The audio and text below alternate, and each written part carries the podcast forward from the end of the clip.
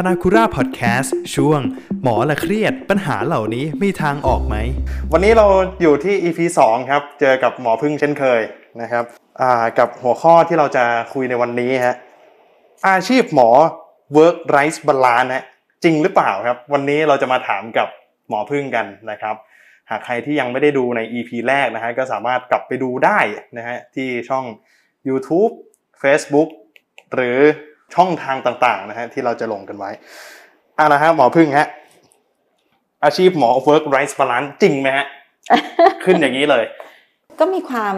ถูกอยู่ระดับหนึ่งนะคะ เพราะว่าคงจะ แต่อาจจะไม่ถูกร้อยเปอร์เซ็นต์มั้งแหมถ้าไร้ balance จริง ๆ เราคงน่าจะแย่ไปละ แต่ว่าเราต้องมันไร้ balance แต่เราทำยังไงให้มันพอจะ balanceอยู่ได้อะไรอย่างเงี้ยอืมอาจจะต้องไม่งั้นเราก็คงจะอยู่กับอาชีพนี้ไป ไม่ไม่ไม่นานอะไรอย่างเงี้ยอยู่ได้ไม่นานฮะก็ขึ้นอยู่กับการ management ของแต่ละคน ใช่ใช่ใช่ใช่ซึ่งเป็น skill ที่สำคัญมากกับ ใช่ แล้วก็คืออาชีพขึ้นอยู่นี้กับช่วงอายุแล้วก็ช่วงความรับผิดชอบอะไรอย่างเงี้ยฮะอย่างเช่นว่าถ้าถ้ากำลังเรียนอะไรอย่างเงี้ยมันก็เป็นช่วง training มันก็ก็ต้องเต็มที่มากๆฮะพอเรียนจบแล้วคราวนี้ก็ขึ้นอยู่กับว่าใครจะเลือกใช้ไลฟ์สไตล์แบบไหน บางทีก็อาจจะมีบางคนที่รู้สึกว่าอา ชอบไลฟ์สไตล์แบบนี้ก็เลือกเรียนสาขาวิชาที่สามารถมีเวลาส่วนตัวได้มากหน่อย ไม่มีภาวะฉุกเฉินมากหน่อยอะไรอย่างเงี้ยแต่ถ้าเกิดบางคนเรียนอันที่เป็นสาขาวิชาที่ต้องมีภาวะฉุกเฉิน รักษาผู้ป่วยฉุกเฉิน อันนี้ก็อาจจะต้องเอ่อเวลาส่วนตัวก็อาจจะลดน้อยลงอืมอันนี้ก็ขึ้นอยู่กับว่าเขาเลือก วิถีทางชีวิตแบบไหนครับแต่ช่วงเรียนเนี่ยคงเป็นอย่างที่คุณโปเต้ว่าคือ work ไร้ balance แน่นอนอืมครับผมเพราะว่าช่วงเรียนก็จะมีเรื่องของการมาฝึกงานด้วยใช่เขาเรียกว่าลงใช่หน้าวอร์ดนะฮะใช่คือคือการเรียนเนี่ยเรียนแพทย์เนี่ยก็คืออย่างเช่นว่าเขาเข้ามาอ่านักเรียนเข้าจาก entrance จากมหาลัยใช่ไหมก็หกปีเนาะ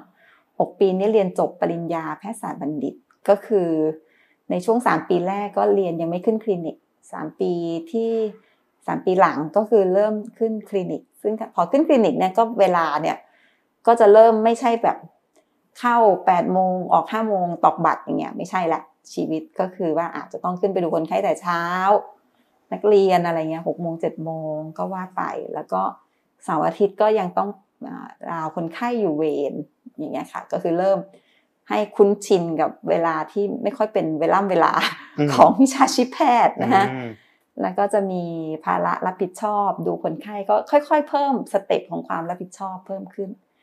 พอจนปี 6 นี่ก็แล้วแต่ว่าเรียนที่สถาบันไหนอะนะคะก็อาจจะมีออกไปเป็น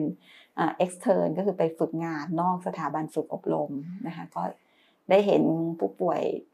ในต่างจังหวัดหรือสถานที่อื่นนะคะก็อืมเพื่อหลังจากนั้นก็จบก็ยังต้องไปใช้ทุน เพิ่มพูนทักษะอะไรเงี้ย ส่วนใหญ่ก็ประมาณสามปีอืนะคะมสามปีที่ออกไปใช้ทุนเพิ่มพูนทักษะ หรือว่า หรือบางคนเลือกที่จะไปเรียนตอนใช้ทุนก็อันนั้นก็อาจจะไม่ถึงสามปีก็คือเรียนไปด้วยนะคะระหว่างพอหมดใช้ทุนไปก็อาจจะสอบสอบเอาเป็นผู้เชี่ยวชาญได้ แต่บางคนก็คือเลือกใช้ทุนอย่างเดียว แล้วก็ค่อยกลับมาเรียน ถ้าเส้นทางตรงไปตรงมาก็หกปี บวกไปใช้ทุนสามปี กลับมาอีก สามปีเป็นผู้เชี่ยวชาญใช่ไหมคะหลังจากนั้นก็แล้วแต่อีกว่าสาขาวิชาอะไรจะเป็นผู้เชี่ยวชาญก็คือ sub-board คือ subspecialty ไปอีกไหมซึ่งตรงนี้ก็เรียนสามปีสองปีแล้วแต่ว่าเลือกอะไรนะคะก็ถ้าตรงไปตรงมาก็จะสิบเอ็ดถึงสิบสองปี ก็จะได้ครบครบจนถึงสับบอร์ดนี่คือเฉพาะเรียนนี่คือเฉพาะเรียนเรียนอย่างเดียวเลยนะฮะใช่ก็เออคือมันคือเรียนหมอมันไม่เหมือนกับ นั่งทองตำราอย่างเงี้ยมันก็คือดูแลคนไข้นะคะแต่ว่าก็ทำก็เหมือนกับทำงานไปด้วยเรียนไปด้วยนั่นแหละ จนกระทั่งครับมีคำพูดหนึ่งครับผมไปเจอมาในโลกอินเทอร์เน็ตนะฮะผมเรียนนานงานหนักรักคุดสุดเลยครับสี่คำนี้ อธิบายการเป็นอาชีพหมอได้จริงอย่างที่เขาพูดไหมฮะเรียนนานเนี่ยเมื่อกี้เล่าให้คุณโปเต้ฟังแล้วว่าหลายปี อันนี้ก็จริงนะครับซึ่งอันนี้จริง ๆ บางคนนานกว่านี้นะไม่ใช่แค่สิบสองปีนะคะก็ อาจจะไปแค่แค่ว่าเรียนแต่มันเป็นเรียนอย่างอื่นอะไรเงี้ยอย่างอย่างตัวหมอเองเนี่ยก็ไปทำวิจัย ก็เหมือนกับเป็นเรียนแหละทำงานไปด้วยทำวิจัย ก็อีกสิบปี ก็บวกไปอีกนะ อันนี้ก็บวกกลายเป็นยี่สิบกว่าปีแล้วใช่ไหมคะครับ บางคนก็หลังจากนั้นก็เรียน PhD ห้าปีอะไรเงี้ย post doc อีกก็คือแล้วแต่คนเลยคือแบบเรียนนานเนี่ยก็จริง อันนี้ก็กดไลค์ได้ครับจริงฮะเมื่อกี้อันที่สองนี่คืออะไรนะคะ งานหนักครับอ่างานหนักก็อย่างที่บอก งานหนักนี่ก็รวมๆขึ้นอยู่กับสาขาวิชา ขึ้นอยู่กับว่าไปอยู่ที่ไหนนะคะแต่ถ้าถ้าเป็นช่วงที่เป็นนักเรียนน่ะก็คงจะหนัก เพราะมันต้องมีสอบด้วย ความการทำงานจริงมันไม่ได้หนักมากอะมันเครียดตรงสอบนี่แหละอืมพอมันสอบมันก็ต้องแบบแบ่งเวลามาแบ่งหนัเวงสือลาอ่านหนังสืออะไรอย่างเงี้ย คือถ้าทำงานจบแล้วก็จบไปอะไรเงี้ยมันก็มีเวลาพักผ่อน แต่อันนี้คือทำงานจบแล้วก็เออ มีเวลาก็ต้องมาอ่านหนังสืออมใช่ไหมคะเพราะฉะนั้นเพราะว่าจะต้องสอบให้ผ่านฉะนั้นมันก็มีความเครียดของการสอบอยู่ด้วย ครับผมค่ะ ความเครียดฮะสะสมมากๆ กระทบไปถึงคู่รักครับ รักคุดนะจริงไหมฮะรักคุดไหมเนี่ยนะ จากประสบการณ์ที่เจอมา เท่าที่เห็นนะคะเท่าที่เห็นก็คือว่า เพื่อนหลายคนเนาะที่ที่เรียนจบแล้วก็ไปใช้ทุนนะคะเท่าที่เห็นก็คือว่า ถ้าเขาไม่ได้ไปใช้ทุนที่เดียวกันเนี่ยเขาก็จะช่วยเหลือกัน หลายคู่ที่ไปใช้ทุนที่เดียวกันคือแต่งงาน ถามว่ารักคุณมันก็คงไม่คุดนะแต่งงานมีครอบครัวมีลูกอะไรกันเนี้ยก็เห็นหลายคู่ หรือบางทีไม่เคยไม่เคยเป็นแฟนกันหรอกแต่ไปเจอกันที่ใช้ทุน แล้วก็แต่งงานไปก็คงจะแบบฉันหนักเธอหนักเข้าอกเข้าใจซึ่งกันและกันอ่าอืมงั้นก็ไป แต่ถ้าเกิดคู่ไหนนี่คือแบบเป็นแฟนกันอยู่ระหว่างเรียนน่ะแล้วไปใช้ทุนอยู่คนละที่เนี่ย เท่าที่หมอเห็นอะก็ส่วนใหญ่ก็เลิกกัน ครับ อันนั้นคือส่วนใหญ่นะอาจจะมีบางคนบอกไม่ใช่คู่ฉันยังอยู่อะไรเงี้ยแต่ว่าเท่าที่เท่าที่เห็นนะส่วนใหญ่ก็คือจะเลิกกันอืมเพราะฉะนั้นมันคือคล้าย ๆ กับว่ามัน มันไม่มีโอกาสที่จะไปดูแลกัน ถ้าเกิดอยู่ไกลกันพูดง่ายๆอะคิดว่าอย่างนั้นเพราะมันแบบงานก็เยอะเวรก็ชนกัน อะไรเงี้ยแบบวันมีมีเวลาว่าง ก็ ก็อยากจะนอนมั้งอะคืออคือคงจะไม่ค่อยมีหรืออะไรพัดแรงที่จะไปเยี่ยมชมกันอืมค่ะเป็นงานที่มีความเครียดอ่าจนกลับมาถึงบ้านเลยไหมฮะการเป็นหมอเนี่ย คือจริง ๆ เนี่ยถ้าเกิดถ้าเกิดเคยเห็นคู่สามีภรรยาหรือคู่คู่รักคู่ไหนที่เป็นหมอด้วยกันนะเวลาเขาคุยกันนะเขาจะคุยแต่เรื่องแพทย์อืมเขาก็จะเข้าใจกันอยู่เท่านั้นแหละอืมว่าอ่านี่นี่เป็นงี้เขาก็อ่าเข้าใจกัน ซึ่งบางครั้งอะบางที ถ้าเกิดเป็นต่างสาขาเนี่ยบางทีก็อาจจะเข้าใจกันลำบากเหมือนกัน ถามว่าเอาเรื่องเครียดกลับมาบ้านไหมก็คงมีอะ แต่ก็คงต้องพยายามว่าเอ่ออย่าเอากลับมาเยอะอืมอืมอืมแล้วด้วยความที่อ่าถ้าสมมติว่าคู่ของแพทย์ของหมอเนี่ยเล่าอะไรกันมันก็เหมือนกับการระบายกันให้ฟังอ่าใช่โดยที่อีกคนหนึ่งก็เข้าใจได้ง่ายใช่เพราะว่าใช่ก็จะมี ระดับความรู้ที่อ่าใกล้ใช่เคียงกัน แล้วก็คือมองเห็นภาพมมองเห็นภาพ ก็จะหาวิธีการอาจจะช่วยเหลือกันได้ดีใช่กว่า ก็อาจจะไม่คุดมากละอ่าครับผมก็ขึ้นอยู่กับแต่ละคนจะ manage แต่ละคู่ยังไง ใช่ค่ะนะฮะใช่ค่ะสุดเลอะไหมฮะ เลอะอันนี้หมายความว่ายังไงอะเลอะอ่าอาจจะต้องหมอเนี่ยก็จะมีเรื่องของการที่จะต้องผ่าตัดอะไรอย่างเงี้ยฮะอ่าสุดเลอะไหมฮะ ก็คงก็ไม่นะ จริง ๆ นะ เพราะว่าทุกอย่างมันเขาจะต้องเรียกว่า universal precaution หมายความว่าไม่ว่าเราจะทำอะไรกับคนไข้ใช่ไหมไม่ว่าจะผ่าตัด หรือไม่ว่าเราจะเข้าไปอยู่ในสภาวะบางทีคนไข้ไอ อันนี้พูดถึงคนไข้ไม่พูดถึงคนไอจามหรือมี secretion มีอะไรพวกนี้คือมันจะต้องถูกเราจะถูกสอน ให้ว่าเออเราจะต้องป้องกัน โดยที่คิดว่าทุกคนเนี่ย ติดเชื้อหรืออะไรเงี้ยก็คือเป็น universal precaution ล้างมือใส่ถุงมือ ใส่มาสก์ถ้าเราจะต้องเข้าไปใกล้ชิดคนไข้หรือทำอะไรในหรือกลุ่มคนไข้กลุ่มเสี่ยงติดเชื้อหรืออะไรประมาณอย่างเงี้ยอืมซึ่งเอ่อมีเหมือนเหมือนกันบางคนอาจจะไม่ไม่คุ้นชินอ่าจำได้ว่าช่วงที่อ่าผ่าอาจารย์ใหญ่ช่วงแรก บางคนก็เป็นลม ไม่รู้เหมือนกันว่าเป็นลมเพราะรู้สึกว่ามันดูตกใจหรือว่าเป็นลมเพราะว่าได้กลิ่น โฟอร์มาลีนแสบตาหรืออะไรอย่างเงี้ยฮะแต่สักพักส่วนใหญ่ก็จะจะปรับตัวอืมอาจจะมีเหมือนกันที่เห็นเพื่อนผู้ชาย ตอนขึ้นวอร์ดสูตินารีเวชทำคลอดอย่างเงี้ยเห็นเลือดแล้วเป็นลมเนี่ยอืมคือให้มันมีลักษณะที่มี secretion มีอะไรออกมาในห้องเลเบอร์เนี่ยเออก็เห็นเหมือนกัน แต่หลังจากนั้นก็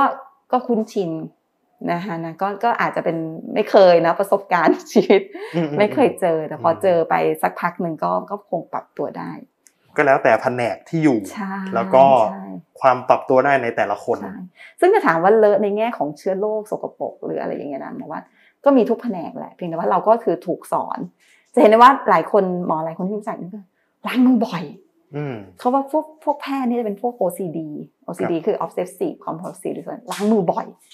หมอมีแม้กระทั่งเพื่อนที่แบบอ่าธนบัตรเนี่ยต้องเอามาจากแบงค์นะเอามาจากธนาคารใบใหม่ๆแล้วก็ใช้พวกเนี้ยจ่ายสตังค์สมัยก่อนนะฮะแล้วพอเขาคอนทอนสตังค์นี่ก็เอาถุง ไปรับอืมอ่า หลังจากนั้นก็เอาไปแลกแบงค์ใหม่ครับผมคือเขาบอกเยอะเหมือนกันที่พวกแพทย์นี่จะเป็นพวก OCD คือก็คือมีความอ่า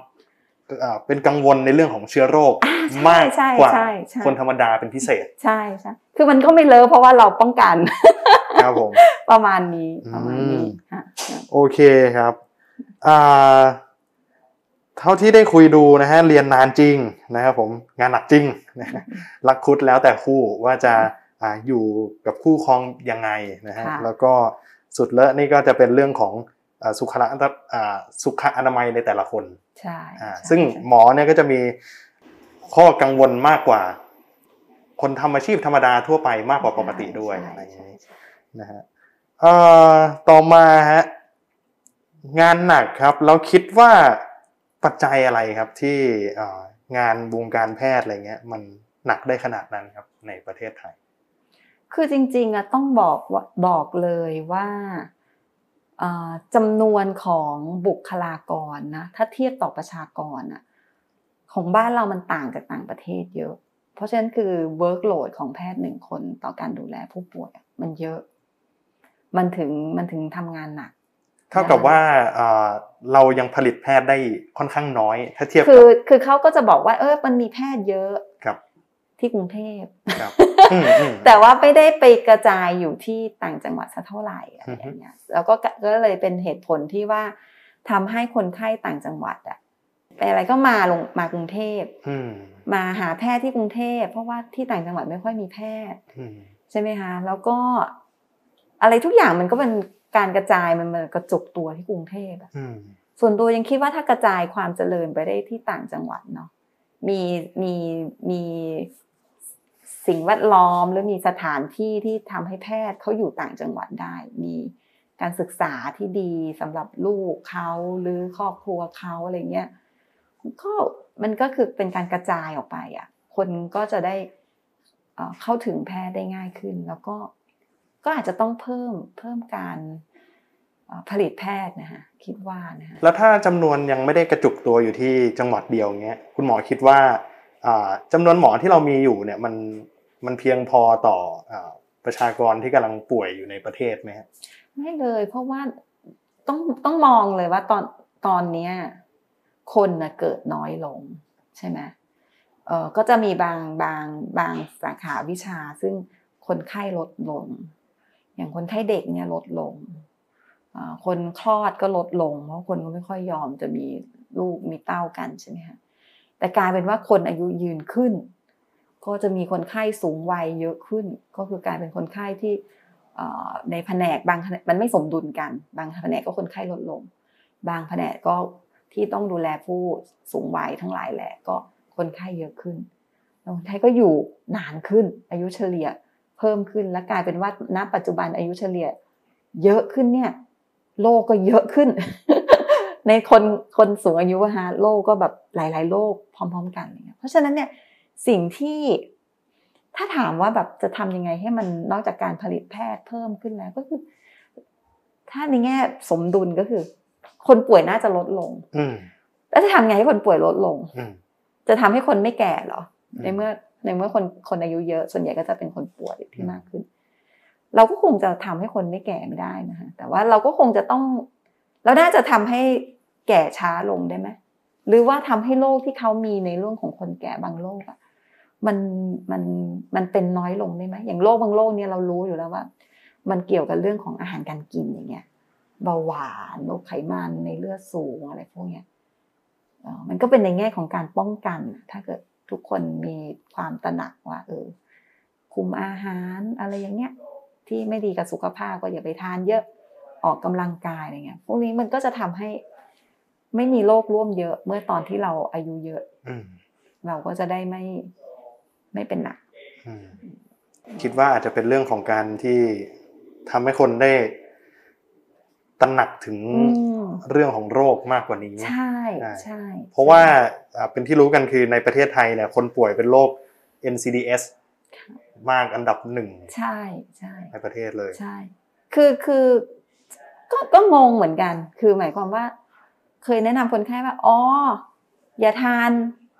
อย่าทานนะน้ำหวานอะไรพวกเนี้ยเดี๋ยวน้ำตาลขึ้นอะไรอย่างเงี้ย คนไข้ก็ก็โอเค ไม่ทานน้ำหวานแต่คนไข้ว่า ทานน้ำอัดลมคือน้ำแต่น้ำอัดลมคือกับ เอ๊ะ เราก็ไม่เข้าใจว่าน้ำอัดลมคือในความรู้สึกหมอคือน้ำหวานก็คือ ชูการ์น้ำตาล อะไรที่มันหวานทั้งหมดครับแต่คนไข้รู้สึกว่าน้ำหวานเนี่ยน้ำอารมณ์เนี่ยไม่ใช่น้ำหวานเนี่ยอืมเออคือส่วนตัวหมอคิดว่า ถ้าจะให้พูดเลยนะ ก็คือ น่าจะ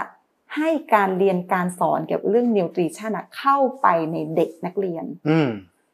นักเรียนตั้งแต่เรียนไม่รู้อะตอนนี้ไม่รู้หลักสูตรเขาเป็นยังไง มีหรือยังก็ไม่รู้อืมลูกก็โตไปแล้วก็คือ สุขศึกษาเนี่ย เรียนเกี่ยวกับเรื่องอาหารได้ไหมอืมไม่ใช่แค่เรียนแค่ว่า กินอาหารห้าหมู่ กินให้ครบห้าหมู่อืมกินให้ครบห้าหมู่ จริงเหรอ เป็นสิ่งที่ถูกต้อง ครบคาร์โบไฮเดรตเยอะๆน้ำตาลเยอะๆในคาร์โบไฮเดรตนี้ถูกต้องหรือเปล่าอะไรเงี้ยหมอคิดว่าอืมถ้าเราจะจะทำกันจริง ๆ มันอาจจะไม่ได้เห็นผลวันเนี้ยคนรุ่นอายุเยอะก็จะไปเปลี่ยนอะไรก็ยากแหละอืมแต่ว่าไอ้เรื่องของหลักการโภชนาการเนี่ย น่าจะเริ่มสอนตั้งแต่ อยู่ในโรงเรียนน่ะอืมหมอคิดว่าอย่างนั้นก็จะในระยะยาวก็จะสามารถแบ่งเบาเรื่องของภาระงานใน